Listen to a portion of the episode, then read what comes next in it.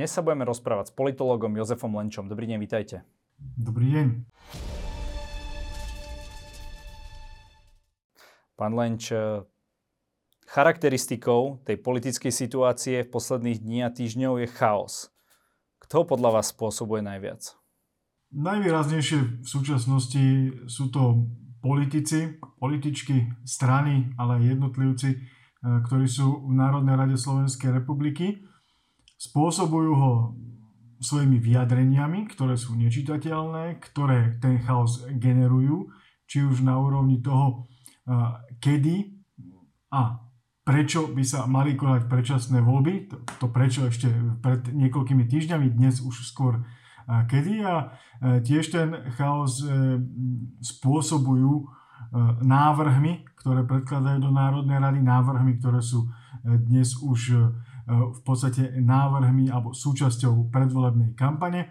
A v neposlednom rade chaos e, spôsobuje, najmä pri vedení štátu, pri tej exekutívnej úrovni, e, tá skutočnosť, že niektoré z tých nápadov, e, ktoré majú byť prednostne kampaňou, predvolebnou kampaňou, sa stávajú alebo môžu stať politickou realitou, teda schválenou legislatívou, ktorá do veľkej miery keďže sa blížia voľby, je zameraná na to, aby E, generovala nejaké, alebo vyplácala nejaké financie e, občanov, dávala nejaké financie smerom e, k občanov, ktoré ale z veľkej časti nie sú vôbec ničím kryté. Takže máme tu parlament, ktorý generuje chaos. A máme tu potom samozrejme tú situáciu, ktorá ten chaos znásobí a tá situácia sa týka e, tej skutočnosti, že Národná rada vyhlásila nedôveru vláde, takže máme tu vládu, ktorá síce existuje, síce formálne vládne, ale častokrát e,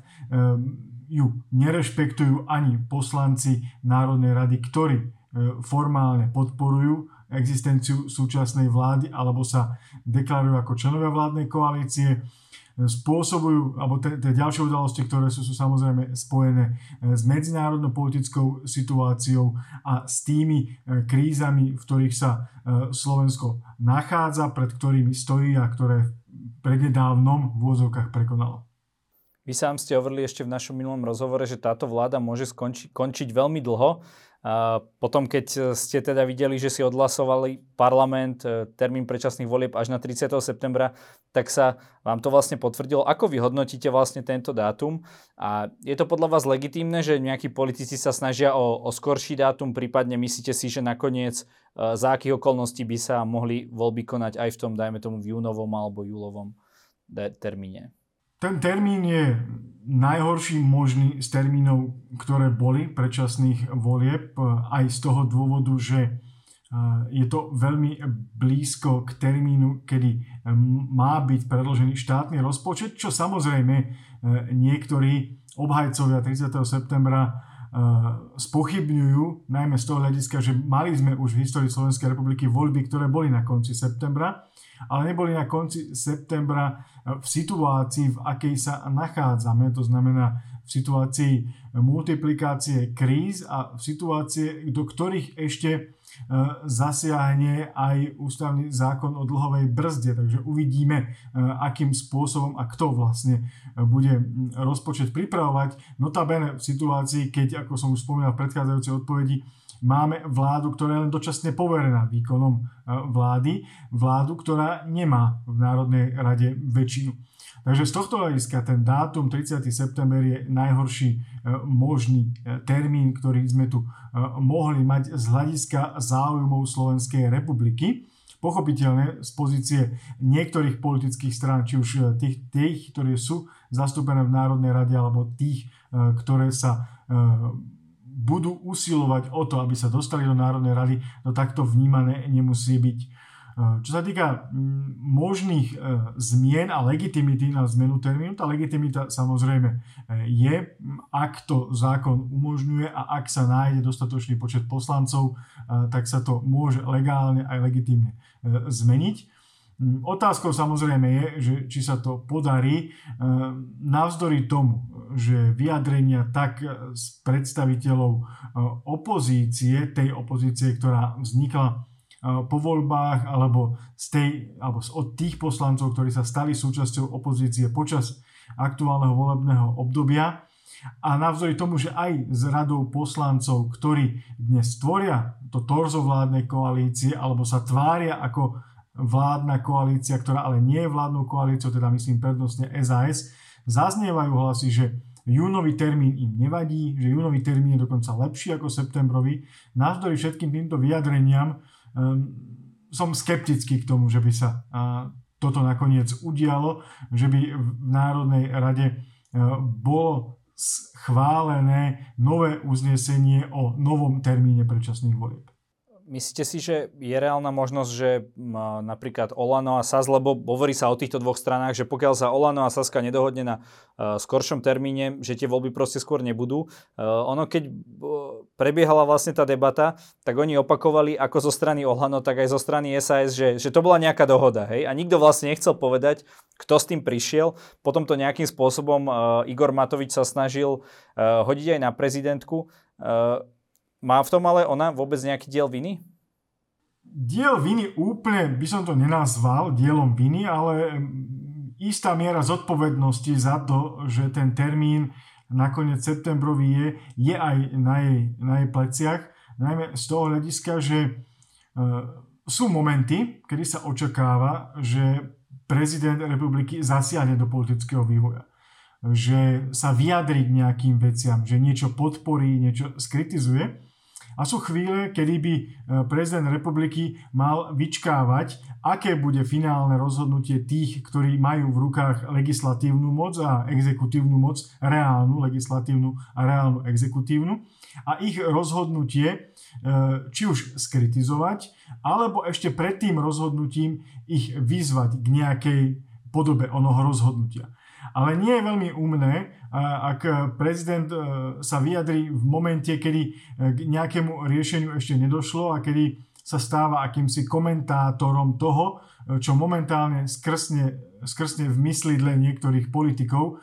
V tom prípade, keď hovoríme o septembrových voľbách, najmä v mysli Eduarda Hegera, pretože tento prvý verbalizoval, že termín by mohol byť na konci septembra, ak opomenieme e, jeden rozhovor Jaroslava Nadia asi niekoľko hodín alebo niekoľko dní predtým, e, kedy e, spomenul, že by mohol byť termín 23. alebo 30. september jeden z možných. Takže v tom prípade, ak by prezident zasiahol do politiky rozhodnutím v správnom čase a v správnej miere, by mohol byť prospešný pre danú situáciu.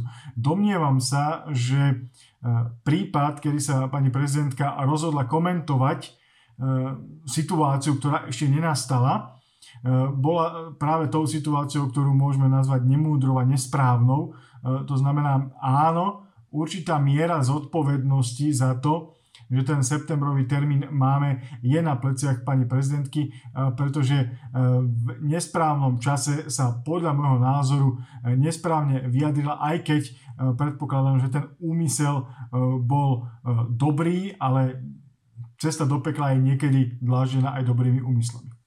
Vy ste spomínali tie rôzne návrhy, ktoré sú v parlamente, určite sa k niektorým z nich dostaneme, uh, takého toho predvolebného charakteru. Uh, bavíme sa o tých 500 eurách uh, každému voličovi a o tom, že by sa mali znižovať platy poslancov na úroveň priemernej mzdy. Prezidentka ale do tohto nejakým spôsobom zasiahla vyjadreniami, že keď vidí túto legislatívnu smršť, že vyzýva teda parlament, aby čím skôr takéto niečo spravil, ale potom ako keby cúvla. Prečo podľa vás? Bolo by v tejto chvíli legitímne, dajme tomu, eh, vymenovať úradnícku vládu, aby, aby teda posunula ten parlament? Lebo zase ona hovorí, že nemôže predsa vymenovať úradnícku vládu len preto, aby si parlament splnil nejakú svoju povinnosť. Tú situáciu, ktorú spomínate, je opäť tá situácia, kedy ozvať sa bolo nemúdre. E, a ozvať sa takýmto spôsobom nebolo, nebolo rozumné. E, z toho dôvodu, že e, už nejaká situácia nastala, už sa niečo udialo aj s určitou dávkou pomoci pani prezidentky. A tie udalosti, ktoré nasledovali potom alebo nasledujú a budú nasledovať, by už mali byť komentované a mali by byť súčasťou boja tých, ktorí môžu reálne niečo zmeniť, nie tých, ktorí na seba upozornia a súčasne ukážu svoju nemohúcnosť. To znamená, že nemôžu vlastne s tým nič urobiť, len jedine, čo dosiahnu, je to, že sa stanú terčom pozornosti tých, ktorí by mali problémy riešiť a zase hľadajú legitímne e, niekoho, na koho môžu zvaliť e, meritum onej situácii. A to sa stalo teraz. E, pani prezidentka, ak by mlčala, ak by v podstate len z pozície svojho mandátu apelovala na vládu, pretože na ňu môže vyvíjať určitý tlak a v prípade rozhodovania v Národnej rade využívala prednostne svoje právo veta a pri vetovaní niektorých návrhov komentovala tý, kvalitu tých návrhov, e, tak by v podstate poslúžila veci najlepšie, pretože v tomto prípade sa stalo v podstate to, že sa vyjadrila, že e, istým spôsobom no, no, no, ale nemôžem s tým nič urobiť, alebo inak povedané, nechcem s tým nič urobiť, čím v podstate len obrátila na seba pozornosť a hrácky povedané e, dostala do rúk Čierneho Petra, ktorého tam sunuli e, dvaja najväčší alibisti a súčasne aj klamári súčasnej politiky, e, Richard Sulik a Igor Matovič, ktorí sa začali v podstate vyhovárať na ňu, že ona ad 1 môže za septembrový termín, Igor Matovič, ad 2 môže dosiahnuť júnový termín, ak e, menuje úradnícku vládu. Takže z tohto hľadiska zbytočne na seba upútala pozornosť a zároveň ukázala, že nie je ochotná a nie je schopná vlastne s tou situáciou e, nič urobiť. E, hoc ten úmysel zase opäť bol možno e, dobrý, ale ten výsledok bol rovnako zlý ako v tom čase, kedy sa 18. januára vyjadrila, že pre ňu je akceptovateľný aj septembrový termín volieb. No ale po tomto vyjadrení sa pridali k tomu, že teda myslím po týchto jej celkových vyjadreniach, k tomu, že má vytvoriť e, úradnícku vládu, napríklad aj predstavitelia strany hlas, ktorí boli zásadne e, proti takémuto niečomu. Naozaj e, ten hlas z opozície silne najskôr nechceli úradnícku vládu za každú cenu, teraz, teraz už hej. Je, mal by to podľa vás nejaký význam takéto niečo vytvoriť? Bola, mala by to byť jej taká úloha, že v tejto situácii nejakým spôsobom ukočírovať ten parlament? Ak chce, aby tie voľby boli v júni, ako deklarovala, no, už v prípade odvolania vlády, tak by mala robiť nejaké politické rozhodnutia, ktoré budú smerovať k tomu júnovému termínu a nie len verbálne vyjadrenia, ktoré e, s touto situáciou nič nespravia, ktoré opäť, ako som spomínal, e, buď ešte e, znásobia mieru krízy alebo ukážu nemohúcnosť mandátu e, prezidenta a republiky. Takže primeť poslancov k tomu, aby ten júnový termín, kým ešte tá možnosť je, e, schválili, môže v podstate len dvomi spôsobmi. To znamená veľmi aktívnym a rýchlým vracaním návrhov, vetovaním návrhov v Národnej rade, aby im ukázala, že, že táto cesta nevedie a ak chcete niečo presadzovať, tak urobte voľby. Alebo potom využiť to, aby ten čierny Peter z jej rúk sa dostal do rúk tých, e, ktorí e, sa snažia skrývať za pani prezidentku. A teda ak sa vyjadril Igor Matovič, že e, menovanie úradníckej vlády e, bude viesť k tomu, že budú hlasovať za predčasné voľby v júni. Ak aj e, Richard Sulik hovorí, že zmení svoj názor, ak bude menovaná úradnícka vláda, tak jednoznačne v tomto prípade mala ísť touto cestou, ak jej zámysel bol ten, že voľby majú byť v júni a nielen vyjadriť sa a ukázať e, skutočnú, skutočnú možnosť alebo skutočnú váhu eh, prezidenta republiky v našom politickom systéme. Otázka je, či by naozaj mala dostatok odborníkov obsadiť vlastne všetky tie ministerstva, keď si zoberieme, akým spôsobom by na ňu reagovali uh, politickí hráči.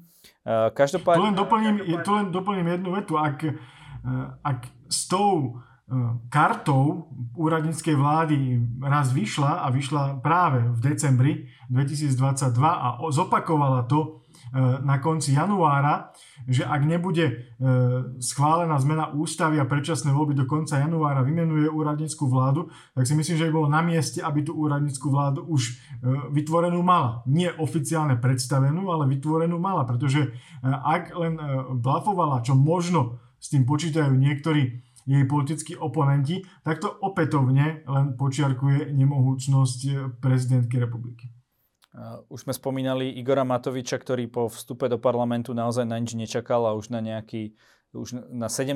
deň, teda z tých 270 e, dní, dokedy, kedy bude k voľbám, začal naozaj chrliť e, nápady ako už sme sa rozprávali o tom príspevku za voľby či zníženie platu poslancov. Prečo to podľa vás robí takto skoro? Bude to mať nejaké vyvrcholenie a toto je len začiatok, lebo ja by som možno čakal, že takúto atomovku si nechá možno posledný mesiac pred voľbami. Je možné, že má v hlave ešte o mnoho bizarnejšie atomovky, ktoré si dnes nevieme predstaviť, že sa môžu stať. Predpokladám, že hm, okrem neho a možno jeho najbližších e, nik nečakal, že s niečím takýmto príde. Ani tí, ktorí predpovedali, alebo ktorí sme predpokladali, že, že tá volebná kampaň do septembra bude plná e, mimoriadne populistických e, návrhov a že e, v Národnej rade sa strhne slovami pani prezidentky smršť, legisla, alebo legislatívna smršť, populistická legislatívna smršť. Takže možno naša predstavivosť bola veľmi malá a niečo nás závažné čaká. Minimálne už tento týždeň, aspoň takto avizoval predseda poslaneckého klubu Oľano Šipoš v nedelu, keď povedal, že tento týždeň majú predstaviť návrh zákona akýchsi daní, aspoň takto odznelo, e, ktoré by mali práve kompenzovať výpadok z rozpočtu 1,5 miliardy, ktorý by mal byť vlastne vyplatený tým voličom, ktorí v septembri e, prídu voliť. Takže uvidíme, čo nás ešte e, čaká a možno tie skutočné neutrínové bomby e, prídu až v septembri. Ale keďže toto môžeme na teraz považovať za najväčšie dve atomovky, e, tak áno, môže sa zdať, že je to veľmi skoro. Na druhej strane, v prípade oboch návrhov netreba zabúdať, že legislatívny proces si vyžaduje minimálne jedno, možno dve čítania. Uvidíme do akej miery a kedy sa to na schôdzi predstaví. Obe by mali byť predložené alebo sú predložené na marcovú schôdzu, potom máme schôdzu ešte e, na prelome apríla a mája a potom ešte v júni, e, ktoré sa tí, ktoré predchádzajú e, voľbám. Takže nie je to až tak príliš skoro.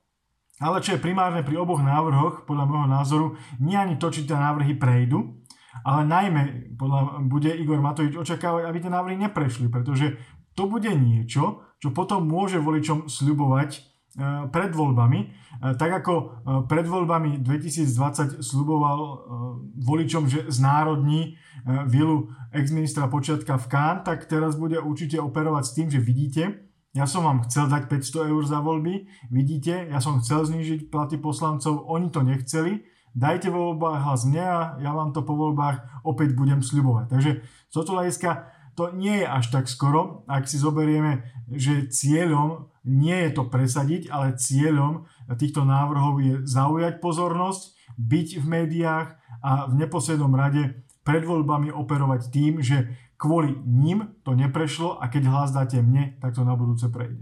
Nie je to ale od neho e, trošku odvážne naozaj dávať takýto návrh, ak by teda skutočne prešiel, lebo on je politik, ktorý má 92% nedôveru.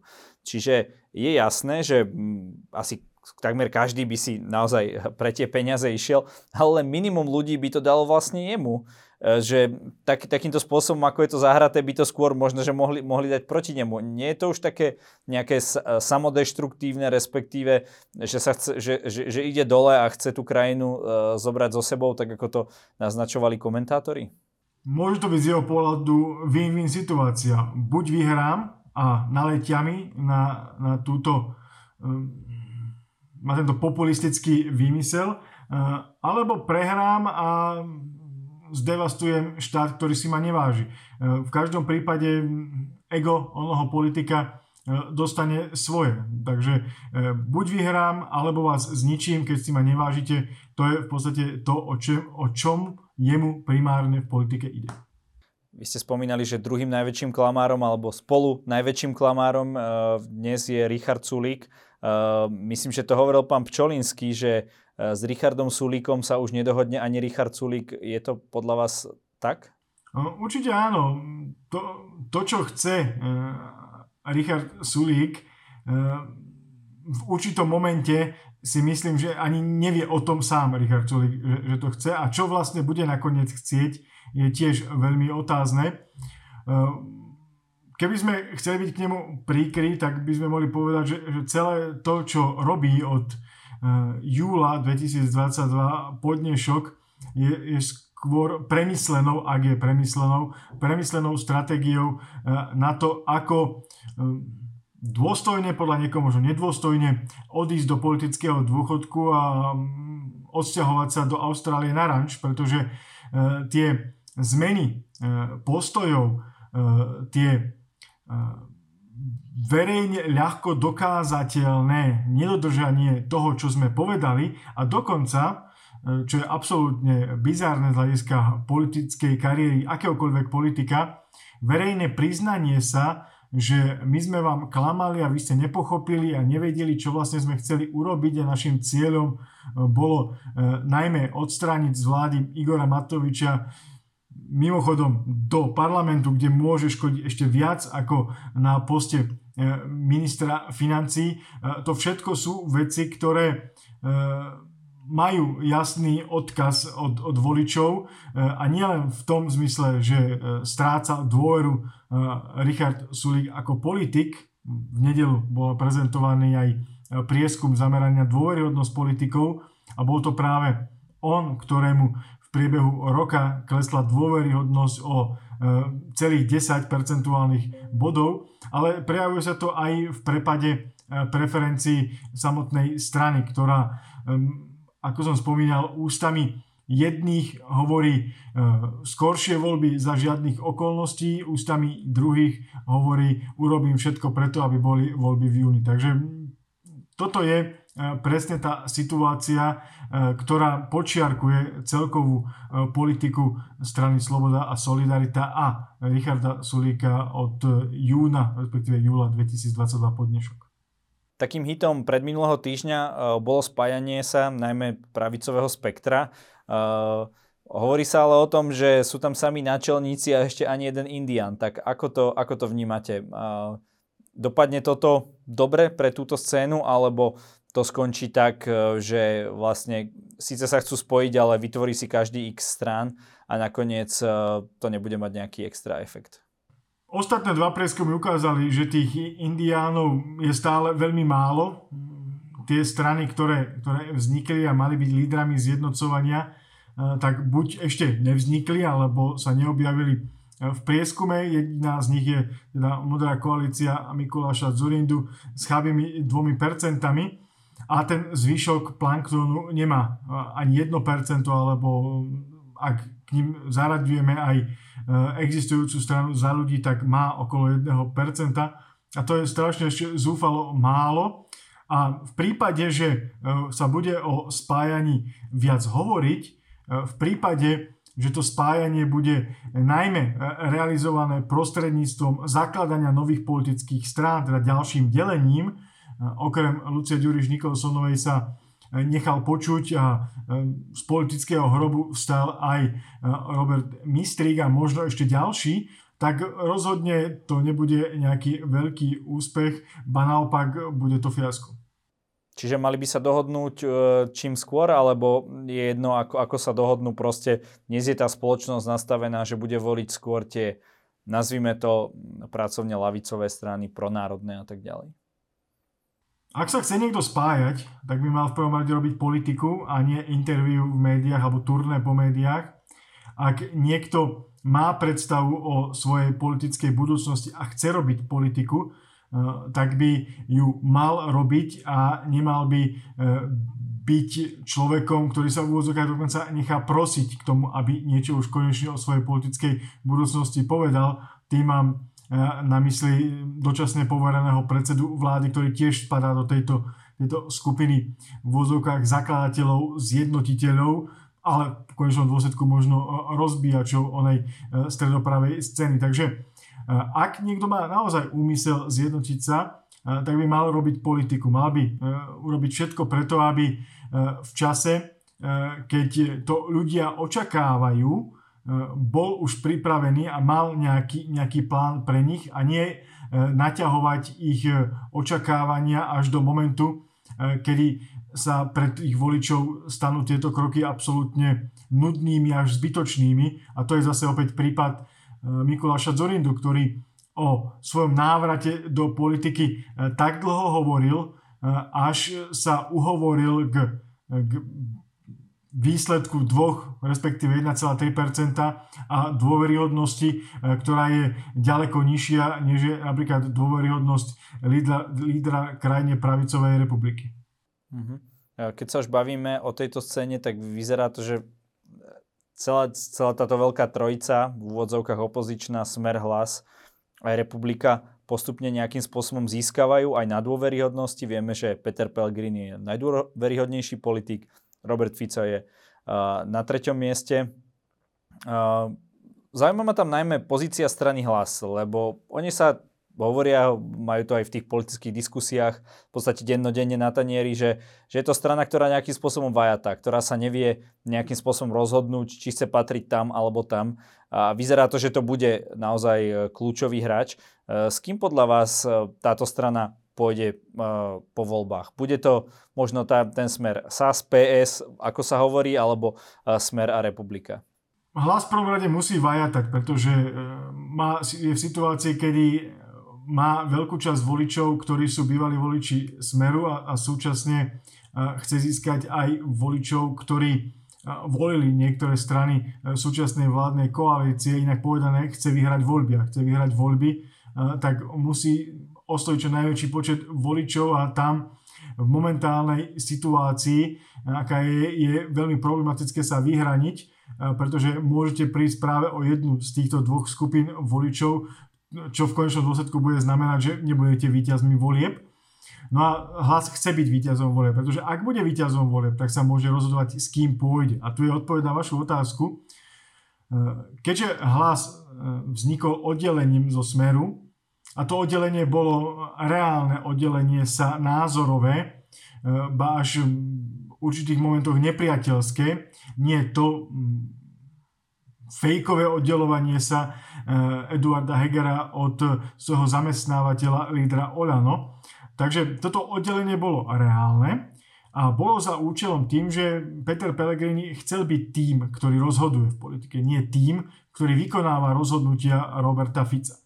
A preto si myslím, že eh, hlas SD urobí všetko preto, aby po budúcich voľbách boli oni tí, ktorí rozhodujú a nie tí, ktorí sú závislí od rozhodnutia nálad eh, Roberta Fica. Takže primárne budú chcieť s tými, ktorým eh, ad 1 umožnia byť rozhodujúcim faktorom v koalícii, ad 2 ich v podstate očistia pred budúcnosťou a v neposlednom rade im otvoria dvere na spoluprácu smerom do zahraničia. To znamená nie s politickými stranami, ktoré e, izolujú Slovenskú republiku, izolujú aj ich ako politickú stranu smerom e, k partnerom na západe, ba naopak budú skôr e, kormidlo štátu otáčať smerom na východ ale s tými, ktorí e, práve e, na základe ktorých bude môcť hlas a jeho líder Peter Pellegrini benefitovať e, z toho, že odišiel zo Smeru, že založil si vlastný stranický projekt, stranický projekt, ktorý dokázal